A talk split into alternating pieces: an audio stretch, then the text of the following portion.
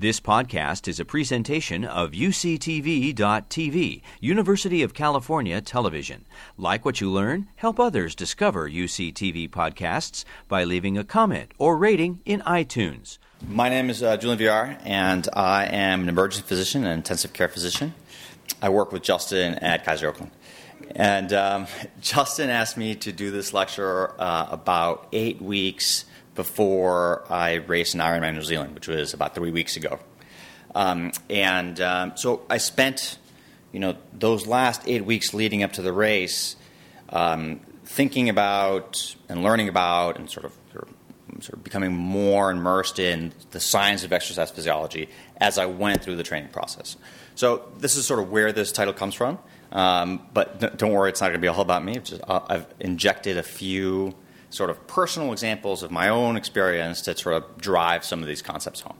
It is going to be sort of an oversimplified reduction of very complex metabolic and sort of cardiopulmonary physiology processes.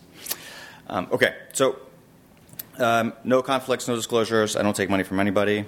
Um, um, the first thing I'd like to say is that you definitely do not have to be a Greek goddess or a Greek god to be successful in endurance sports. Okay, um, this lady beat me in New Zealand um, just a few weeks ago. Okay, uh, being successful at endurance sports is all about efficiency. Okay, and specifically, it's about efficiently uh, putting biologic fuels like sugar and oxygen together at the same time, um, and efficiently harnessing the energy of that combustion and turning that into miles, and ultimately into sort of whatever sort of victory or, or uh, outcome that you set for yourself. Okay. So today's lecture is going to really going to focus on um, practical physiologic concepts about heart function, lung function, and energy metabolism that you can take to your next training session tomorrow or the next day um, and put into practice immediately. Okay. Um, and just a, a, a quick caveat here is that this is going to be focusing on only a few organ systems in reality is that every single organ system in the body is involved in the stresses of a true endurance event. Um, and we won't be discussing many of them. We'll be focusing on the heart, the lungs, and energy metabolism. Um, and we certainly won't be discussing the brain, which is extremely important, right? Like your psychology is extremely important, and we won't be touching on that at all. And also, please keep in mind that this is specifically designed for sort of the principles that we're going to talk, be talking about. The lessons here are for endurance events and endurance athletes. Sprinters and powerlifters, another whole sort of different set of principles apply. Okay, so we'll be covering um, muscle cell energy use, heart functioning, and oxygen delivery, a little bit about lung function, and then to one or two words about, about gut function, which is important. If we have time or if there's interest at the end, um, we can talk about VO2 max and heart rate monitors. Um, that I, will I'll, I'll, be talking about heart rate monitors a lot through the course of this lecture because I think they're really important for endurance events and endurance training. Um, but we can talk more about it later if, if you'd like. Okay. So these are the key take-home points from this lecture. Okay, if you want to zone out for the rest of the lecture, please go ahead. But these are sort of the key things that I'd like you to remember. Okay, so it's all about efficiency glucose depletion is what causes fatigue. So if you feel exhausted during a workout, it's because your glucose is low. At the beginning of a workout, it's really important to start slowly and build your intensity. Okay, this this is really important to avoiding depletion of your energy supplies. Likewise, at the beginning of a training regimen or a training block, really important to go slowly. Okay, this teaches your body to use fats and complex carbohydrates. During long rides or long endurance events, really important to eat if you can, take some time to train at altitude. Use heart rate all the time. I use heart rate during ev- almost every single one of my workouts. Okay, these keeps you in the aerobic zone. It keeps you from fatiguing too too quickly, and if used correctly, it can clue you in to being dehydrated. Okay. Fluids are more than water. You need salt and sugar to absorb fluids. Okay, you drink water by itself, it's not going to do anything. Okay. And finally, if you're breathing too fast or you're working too hard. Anybody know what this is? Justin, what is this? It's mitochondria. Okay. This is a subcellular structure. It's present in essentially every human cell, not everyone, not every cell, but most human cells. This is where uh, the body, where cells turn oxygen and fuels into a form of energy that the body can use. Okay, this form of energy is called ATP. We'll mention it again in a second. But this is sort of this is the business end of endurance sports. Okay, this is where it all happens. Most of what we're going to be talking about for the next for the rest of the lecture happens inside the mitochondria. Okay? Um, mu- muscle fibers, muscle cells are littered with mitochondria. Okay, one of the sort of first interesting training adaptations um, is that over a course of about two months of training and training correctly, the, the mass, the total volume of mitochondria associated with muscle cells can double in your body. Okay, so really important. So this is ATP. This is energy cache, so to speak. Okay, this is the only form of energy that your muscles can use to do contraction. Okay, every other form of energy that you consume has to be turned into ATP before it's useful for the body. All right. This is the basic structure of a muscle. Inside muscle fibers are these sort of long, extremely large proteins, these two sets of proteins, actin and myosin, which sort of interweb themselves like this. Okay? And during muscle contraction, those proteins slide in and out in sort of this fashion. Okay? ATP is necessary, is, is the, its presence is required at that interface in order for muscle contraction to take place. No other molecule, no other form of energy can take its place. Okay? Without ATP, there is no muscle contraction. The problem is that ATP is actually quite scarce. The resting concentrations of ATP in the cell is very, very, very low. Okay? And ATP is required for essentially every single other biologic function in the body. Okay? From making new DNA to sort of normal housekeeping uh, functions of the cell to building more proteins, in addition to muscle contraction. Okay? Also, making ATP is quite complex. Okay, it is in fact the biggest limit to endurance is the, the synthesis of new ATP. Okay, um, so getting better and being more efficient at making new ATP is really at the heart of endurance sports and is really at the heart of what, those, what the rest of this lecture is all about. Okay. Uh, one of the most important things in making ATP effectively is choosing the right fuel. So these are the two primary fuel sources for uh, for uh, most for any muscle cell and definitely for endurance sports. Um, uh, carbohydrates or sugars, uh, specifically glucose, is the most commonly used here on the left, or I'm sorry, on the left, and then fats or triglycerides um, on the other on the other side. Amino acids can be used as a fuel source, but it's extremely inefficient. It's really not preferred, and we really won't be talking about it today at all. Okay, we'll be focusing on fats and carbohydrates. So, um, glucose or carbohydrates can be turned into ATP in two ways uh, an anaerobic metabolism, which happens in the absence of oxygen. For every glucose molecule that's metabolized anaerobically, you can make two ATP molecules. Okay? In addition, as a side product or waste product, you make lactate, okay, which is that, that gives you that nice burning sensation in your legs when you're going up a, a steep climb. Okay? Um, in contrast, if you metabolize glucose in the presence of oxygen, We call it aerobic metabolism. For each molecule of glucose that you burn, you can make 30 ATPs. Okay? So much more efficient. All right? And no lactate is produced as a side product. Okay? So great. So we're going to use glucose and we're going to do it aerobically. Awesome. Okay. There's not that much glucose available. Okay. In your bloodstream at any one moment, there's only about 12 calories worth of glucose circulating in your bloodstream at any one moment, okay? assuming you're not diabetic. But even if you are diabetic and sort of normal glucose is about 100, call it, and your glucose is 300, that's still only 36 calories of glucose in your bloodstream at any one, at any one moment. Okay? Um, but we don't pass out and die at every moment when we walk up the street, right, or, or, or sprint up a hill. So your body's quite well adapted at storing glucose as this other molecule called glycogen in the liver and, the, and, and muscle tissues. Um, glycogen is more abundant, approximately like 2,000 calories worth of glycogen in a normal human body at any one time, adult body at any one time. Um, your muscles will use glycogen that are, that's present in the muscle tissue immediately. Your liver is quite adept at making new sugar and specifically breaking off chunks of this glycogen in, or uh, uh, breaking off chunks, chunks of glucose into, sorry, from glycogen and then spitting it out into the bloodstream so it circulates around. Okay? But this process takes time. All right. The process of revving up the machinery, getting it ready to go to start breaking down glycogen and spitting it out into the bloodstream, um, it, it, takes time. And the, pro- the actual process of breaking it off and throwing it out in, into the bloodstream is slow. Okay? So, even though burning glucose aerobically is much more efficient than burning it anaerobically, the reality is that there's a limited supply of glucose in the bloodstream and that the replacement supply from glycogen is a little bit slow. Okay. All right, what about fat? So remember that for every glucose molecule that's metabolized aerobically, we make about 30 ATPs.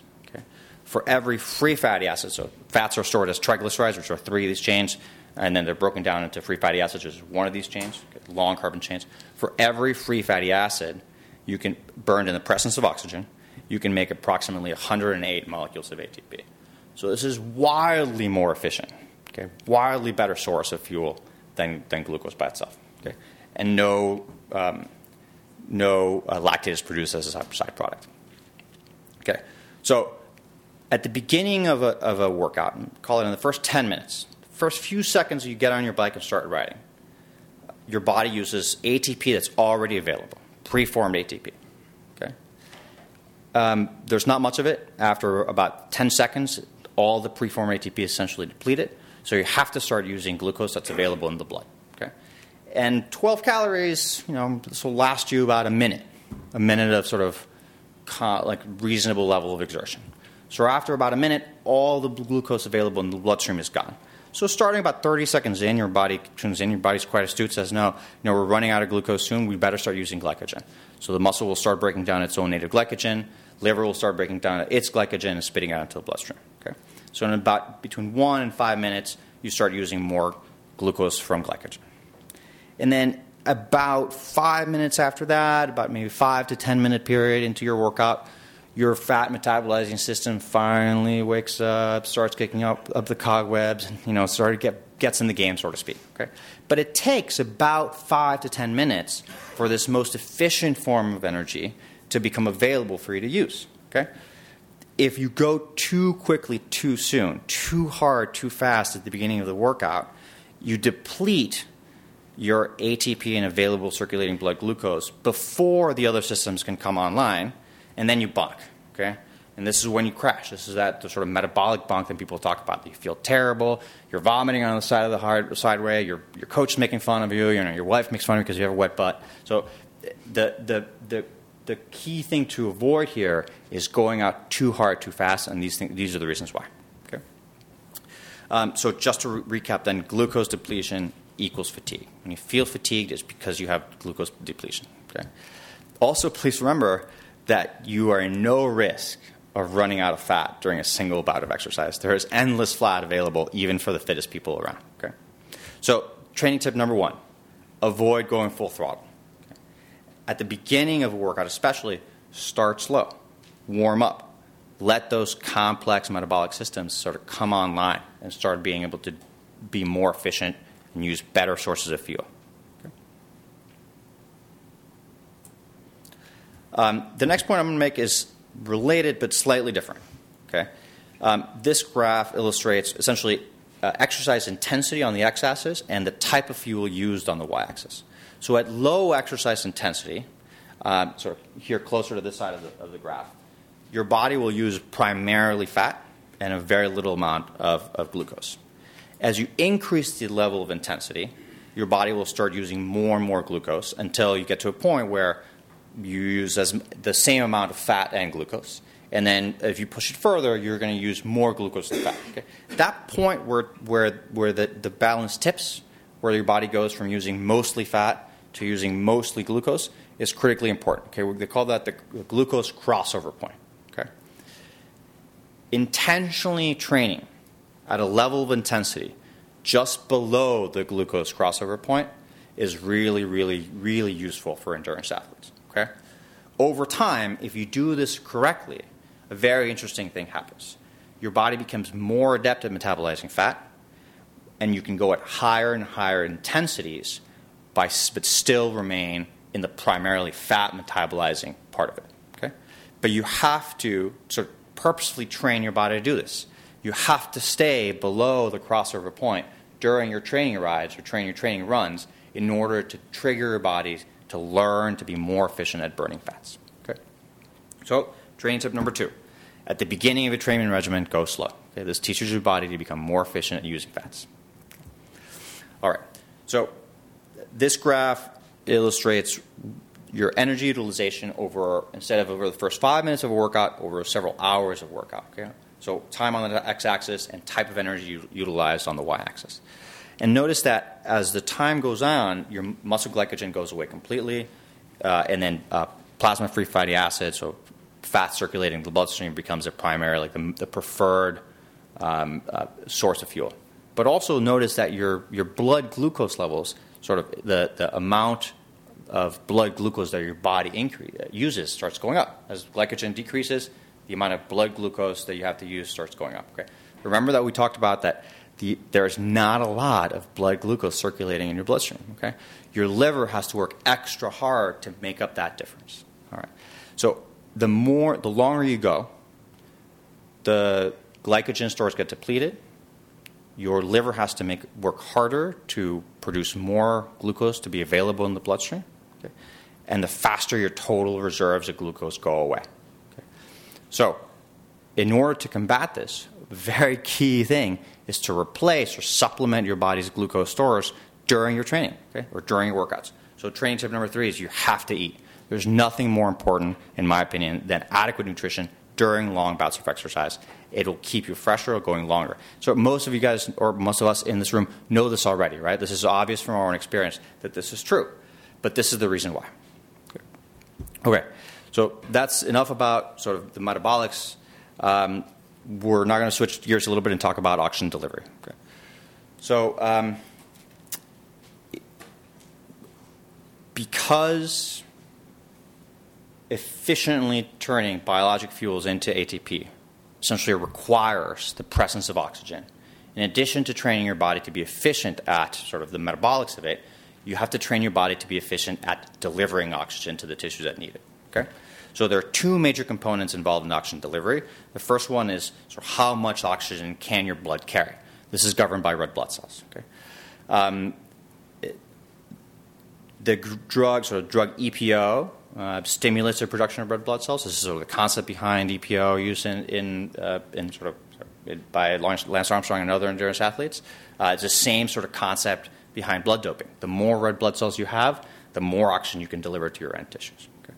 Um, I don't advocate that any of you guys blood dope or use EPO, but you know, training at altitude does give you some of the same stimuli that using EPO does. So it'll trigger your body to, to to make and produce more red blood cells. So, training tip number four if you can, take time to train at altitude.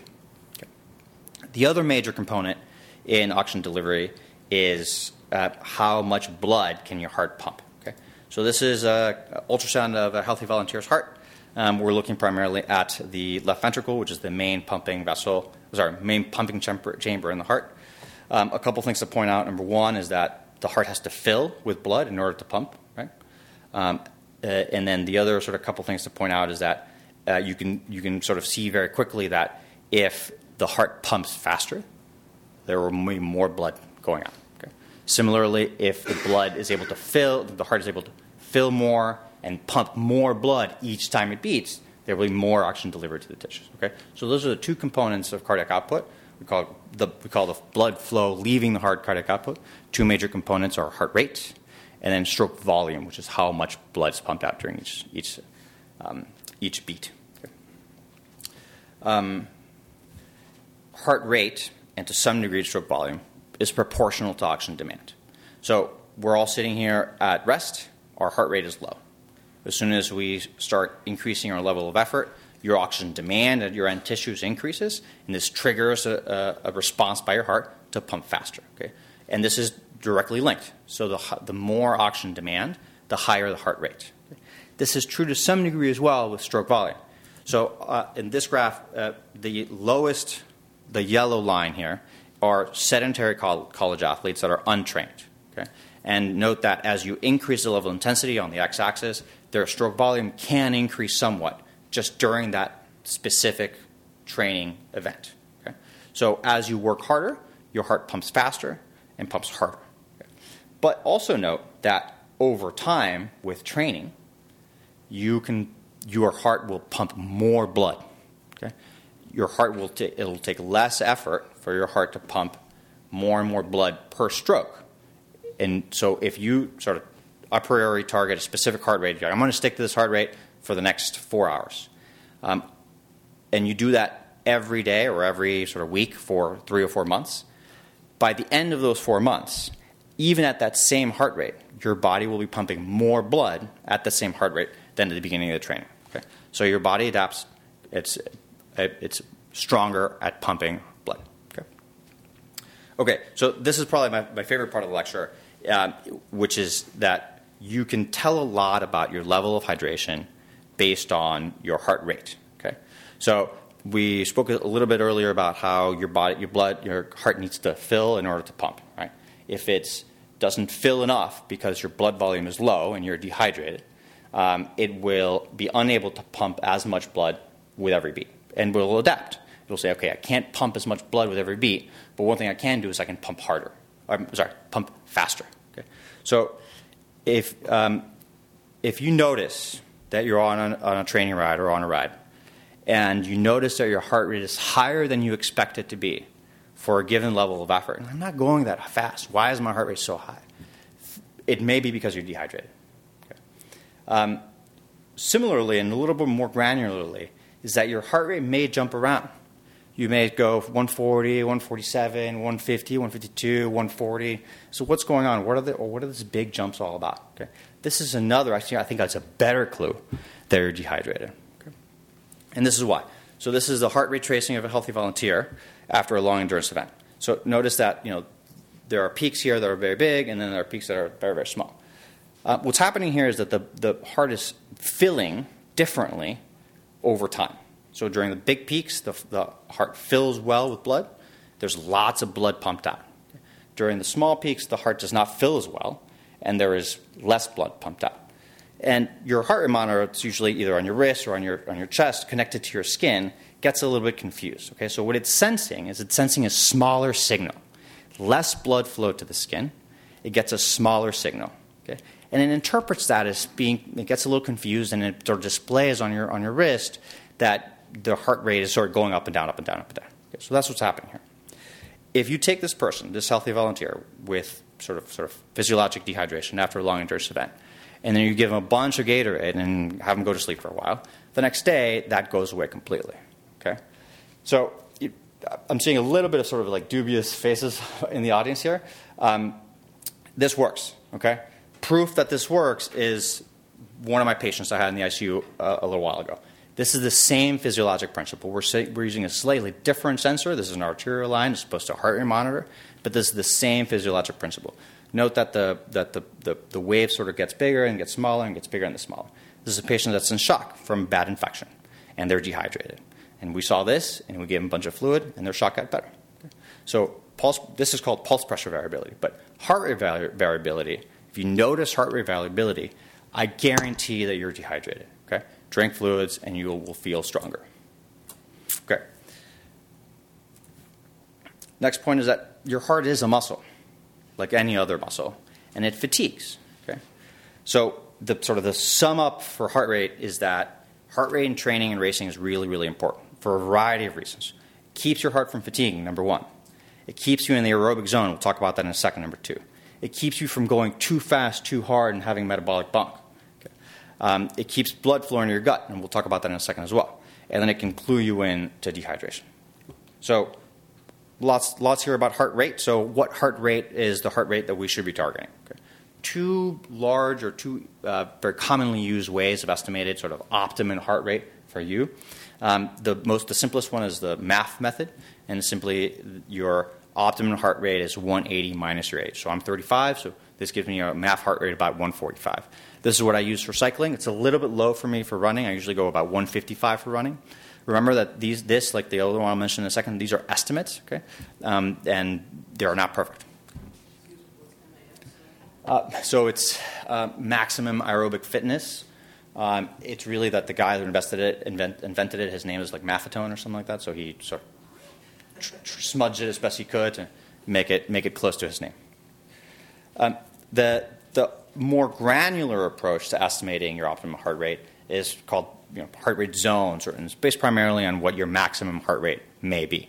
Um, the first step in figuring this out is you have to figure out what your maximum heart rate is. So you can estimate that by with a simple calculation of being two, of 220 minus your age. Um, you can also try this out yourself, right? You can get a heart monitor, get on the bike or get on the, on the treadmill, and go as hard as you can for about 20 minutes. And the highest heart rate you get, that's your maximum heart rate. Okay? And each of these training zones are dependent on a fraction or a proportion of your maximum heart rate. So for most endurance athletes, the optimum training zone for aerobic fitness is anywhere between 60 and 80 percent of your maximum heart rate. Um, usually, people say about 75 percent of your maximum heart rate is sort of like where you want to be best. Lower than that, you're you're training your body to be better at burning fat. So, on training workouts that you want specifically to be about being more efficient at fat metabolism, go lower. Go about 60% of your maximum heart rate. Training workouts that you are really, really want to focus on um, maximizing your, your, sort of your VO2 max, which you can talk about later, or maximizing your speed, you want to go higher. So, you know, 90%, 100%, all out. Okay. So I think this is a better approach. It gives you more granularity, sort of wider range of options to target specific out, training outcomes. All right. So I'll talk a little bit about shunting because it's, it's, um, it's relevant here. So shunting is just the word we use in medicine to describe the process by which blood gets, uh, gets directed to one, one organ system versus another. Okay? Um, during exercise, your body will redirect blood towards the muscles that are working and away from the gut. And that this shunt is proportional to the level of effort. So at low levels of effort, there will be very little shunting away from the gut. The gut will get plenty of blood flow. At higher levels of effort, your, uh, or maximum effort, submaximal effort, your gut gets essentially no blood flow. Okay? Who cares? Why is this important? Well, a couple of reasons. They're all sort of centered on the fact that your gut, like any other organ system in the body, needs oxygen and blood flow to live and to do its gut thing. Okay? Um, water is not actively absorbed. Okay? Water is absorbed only through osmosis. It require, requires the active absorption of salt and sugar in the gut in order to sort of pull water uh, after it passively. Um, salt and sugar absorption are, and, are ATP dependent, are energy dependent. Okay? So, in the absence of blood flow to the gut, there's no ATP being generated in gut cells you can't absorb salt, you can't absorb sugar, and therefore you can't absorb water. Okay? So keeping a, a balance, um, preventing excessive shunting of blood away from the gut is critically important to be able to continue to absorb nutrients and fluids throughout a long endurance event. Okay. Also, please remember that free water is not enough. You need salt and you need sugar in the, your gut at the same time, along with water, in order to be able to absorb volume. So, you know, things like Gatorade and Powerade, for me, they're too sweet, but they are effective. Um, I prefer Isostar, actually, is my, my, my preferred sort of um, energy drink, uh, and Nuun is quite good as well. Okay. And then remember to not overdo it in terms of level of effort. A quick word about the lungs. Okay, the lungs are my colleagues in the ICU would hate me for saying this, are sort of a, quite a simple organ in the end. Okay, um, it's essentially a, a, scheme of placing air as close together or as, cl- as, close as possible with blood. Okay, over a very very large surface area. All right. Um, these uh, sacs are called alveoli, uh, and they're little air sacs, and the, sort of the, the capillaries, the blood, the blood vessels wrap around them in a high, in a high surface area sort of way. Okay. Um, and as blood flows through these capillaries uh, next to the air sacs, uh, CO2, carbon dioxide, which is a waste gas, gets uh, pulled out of the bloodstream and into the air sac, and oxygen gets pulled from the airspace and into the bloodstream. Okay? And to some degree, to a large degree, this process is dependent on how fast you breathe. Okay? So the faster you breathe, the more gas exchange takes place. But your respiratory muscles, your chest wall, your diaphragm, are muscles, like any other muscles, and they require blood flow. So if you're breathing hard, okay, you're going to have more blood flow shunted towards the respiratory muscles and away from the muscles of propulsion. Okay? This is actually really important. We use this principle in the ICU a lot. When we are in, worried about a patient we, that is breathing too fast, so fast that there's not enough blood available to, you know, to go to the rest of the body, we take away their work of breathing. We put them to sleep and we put a breathing tube in simply because they're breathing too hard. Okay? So the sort of the last training tip is that if you're breathing fast, you're probably working too hard. So uh, to summarize, then, it's all about efficiency. Glucose depletion is a source of fatigue. This is what makes you feel tired is when your glucose is, is low. Um, avoiding overly aggressive starts is really important in ensuring that you don't deplete your sugar too fast. Uh, starting your training regimen or your training block um, at a low level of in- intensity will train your body to be more efficient at burning fats and complex carbohydrates. Make sure to eat during loud, long bouts of endurance training. Train at altitude if you can. Um, use heart rate. I can't say this enough. Use heart rate in your racing and your training. Really, really important. Uh, please make sure to drink fluids with salt and sugar. And then if you're if you're going too fast to be able to have a conversation, you're probably working too hard. Okay. All right. Thank you. Any questions? Yes, sir. Um, just sort of a couple, but is there a line where you define endurance as starting? Um, yeah, I, there there is a line, um, and I think that um, so not being an expert on a sort of cardiopulmonary endurance physiology, my understanding from my reading is that people usually describe endurance at about an hour's worth of, of exercise. Okay. okay, and is there a is there a point at which you don't need fluid if you're only going to ride for a yeah. amount of time? Would that be an hour or? It's a great question. Um, as a as somebody who is particularly sweaty, you know, I would I would say that I err on the side of having too much fluids with me as opposed to too little. Um, you know, my, my wife, who's an endurance runner, would, would usually would probably make fun of me for saying that I'm bringing water along on anything that's less than two or three hours. So it sort of very depends very much on on what you sort of have experienced for yourself in the past. My advice would be that, that the two hours is about the limit. More than two hours, you should really be consuming fluids aggressively from the beginning. So it's only a two-hour ride or a two-hour run, like a half marathon. You probably don't really need to be consuming throughout throughout that. But if you're planning on going further than two hours, I would start early. Don't wait until the two-hour mark to start consuming. Yeah. Yes, sir. Uh, thank you for all the information. Yeah. Uh, I have two questions. Could you comment on the pros and cons of using uh, antioxidants in mitochondrial adaptation to endurance efforts? Yeah. And the second one is the pros and cons of using a bicycle power meter oh. Uh, in, in, of a heart. Sure, sure, sure. So um, regarding antioxidants, what I can say is that I, I don't know the data or the evidence behind sort of um, so antioxidants are molecules that are commonly found in nature whose sort of primary function is that it reduces the what we call oxidative stress associated with burning fuel. So when you burn glucose and, and fats, um, you generate side products that can be toxic to the cells. Um, and antioxidants sort of scavenge these sort of toxic byproducts. Um, so there's a at least a hypothetical or sort of physiological argument to be made that if you introduce antioxidants, you sort of reduce the oxidative stress and cause less damage to the cells. It makes total sense.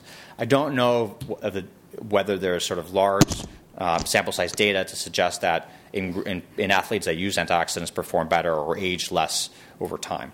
Um, I do know that in, in medicine, antioxidants have been tried in, in, uh, in populations that have su- suffered um, brain injury from lack of oxygen uh, and have not been shown to improve brain recovery.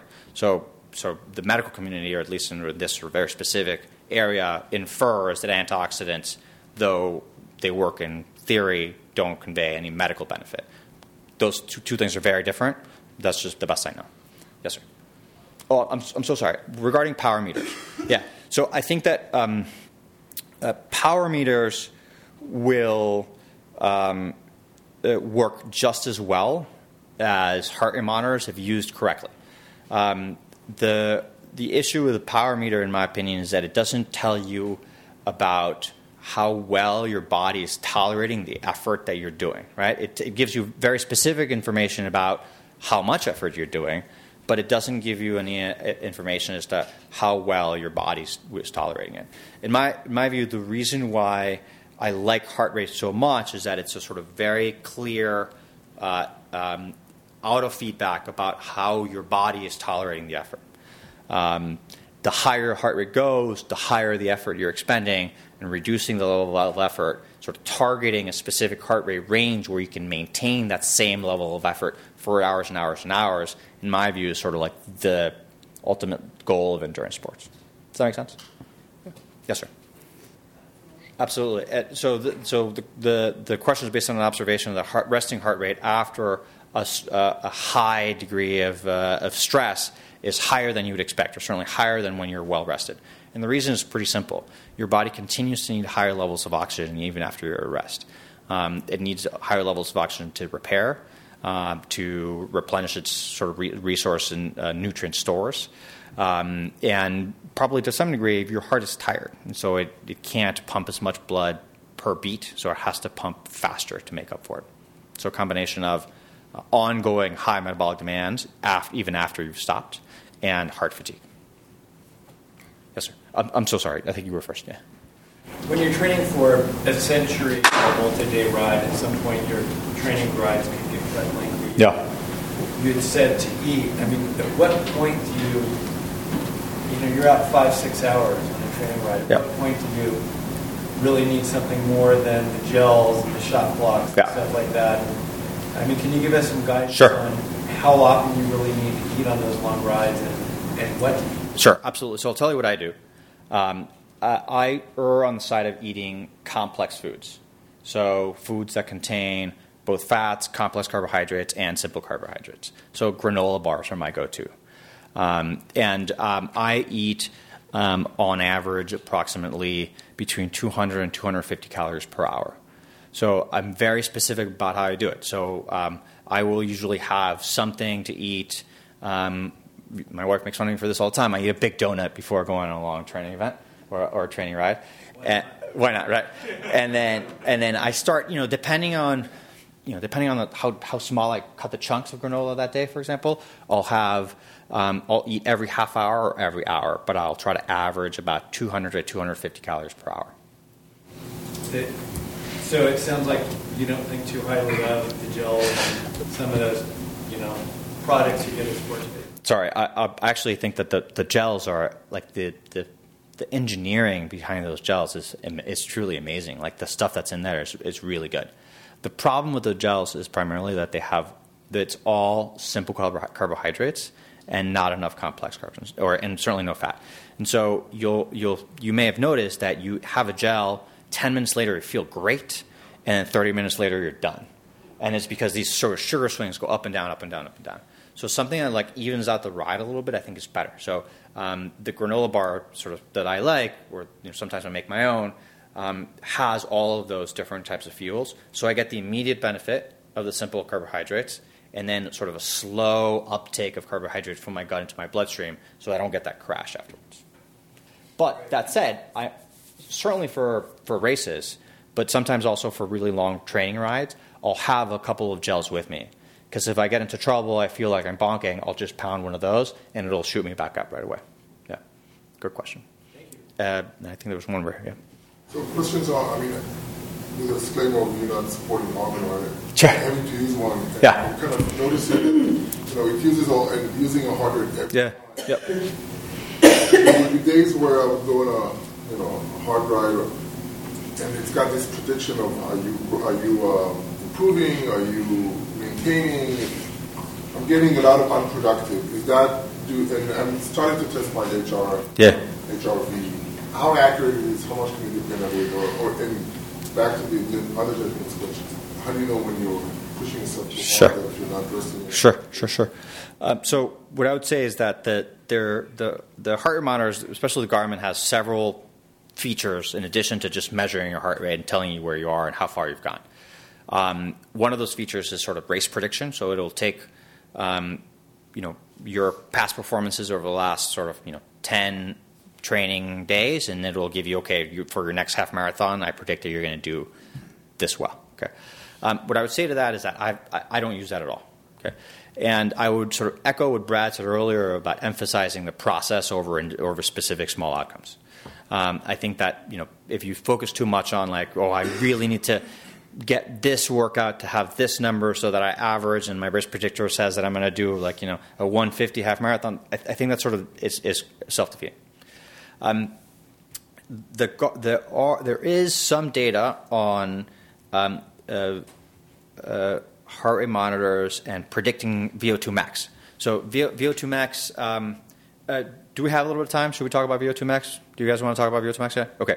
VO2 max is is great. Um, it, it's uh, it is sort of widely considered the gold standard of um, uh, endurance physiology, or, or the gold standard measure of endurance physiology, how fit you are. Um, and it's uh, it's done in a lab, in a physiology lab, either on a treadmill or on a bike. You get a face mask that, that seals you in. Your, your face and your mouth get sealed in. Sometimes you'll see like a snorkel in the mouth at the nose plugs. But the point is that the machine that you're connected to controls and can measure exactly how much oxygen is giving you and exactly how much oxygen it's getting it's getting back during every breath. So therefore, it knows how much oxygen you are consuming and turning into you know, power output. Okay. So, it, it, and, and that's that's really what it is. That is literally the VO2 max. It is the maximum amount of oxygen that you can consume per unit time per unit of body weight. Frequently expressed as actually mLs per minute per kilo. Um, and and the reason why it's sort of the ultimate measure of uh, cardiopulmonary fitness is that it takes into account all of the steps that you have that you, ha- that, you know you have to go through in order to burn fuel at the source. Okay, so air oxygen has to enter the lungs, has to be dissolved into the bloodstream, has to bind with blood cells, has to go to the heart, has to get pumped to the, the blood vessels, has to go to the mitochondria. Okay, so it's sort of the sum measure of all of the steps that have to go through. Uh, so when you do a VO2 max test, um, what they do is they put you on the bike, they slap this thing on your face, and then they sort of do this graded increase in effort and intensity. So first you start out slow, it computes how much oxygen you're measuring, then you increase, and then uh, your effort, and it you know measures how much oxygen you're you're, you're consuming. At, initially, every time you increase the level of effort, you consume more oxygen? And then it gets to a point where no matter how much more you increase your level of effort, you cannot consume more oxygen. That is your VO2 max. Okay, that is the point at which you are you cannot your body is unable to burn more fuel and consume more oxygen. Okay, um, the higher that level is, the fitter you are.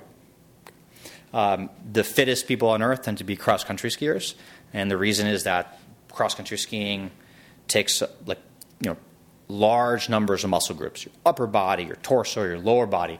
They're all involved in propelling you down a cross country run.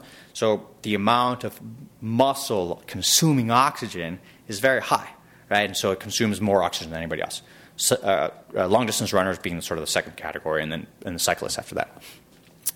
Um, it, for some sort of sense, um, you know, women, sort of superior women in their 20s and 30s, their VO2 max will be somewhere in, uh, in the high 40s.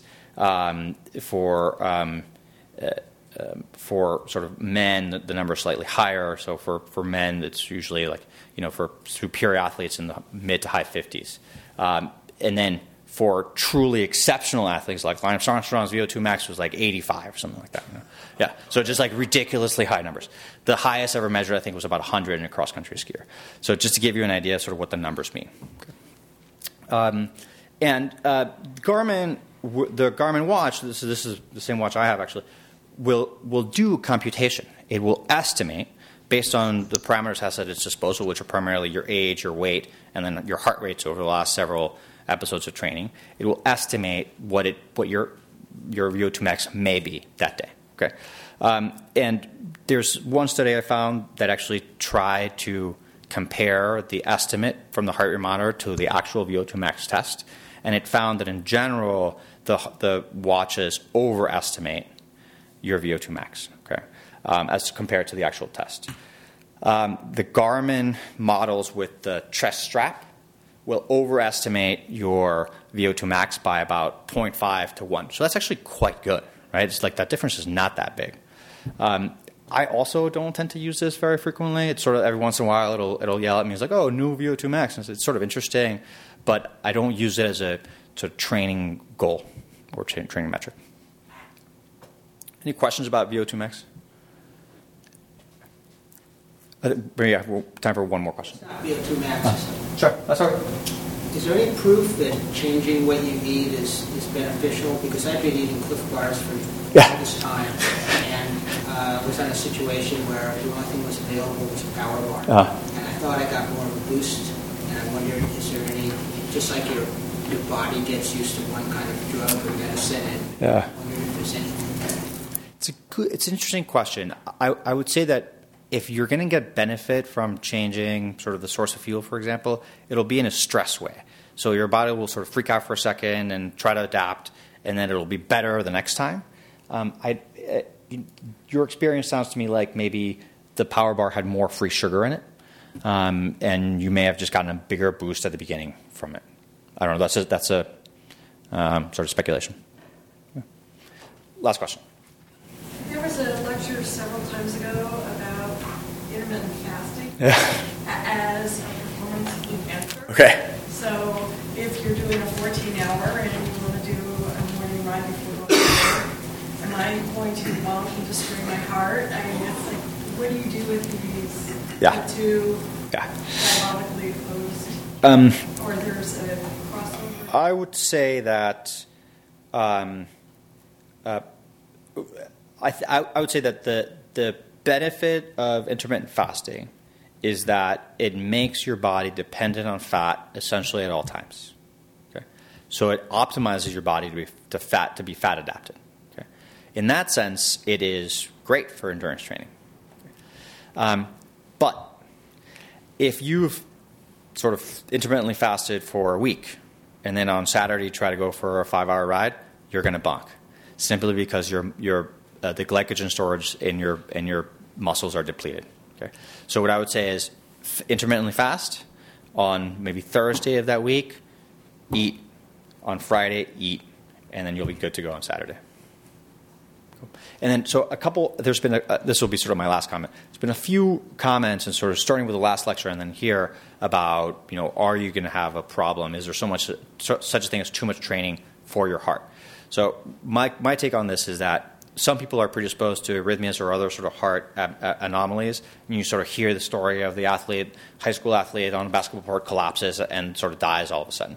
And those, those people have something wrong with their heart to begin with. Okay, I've never seen somebody give themselves heart failure from working out too much.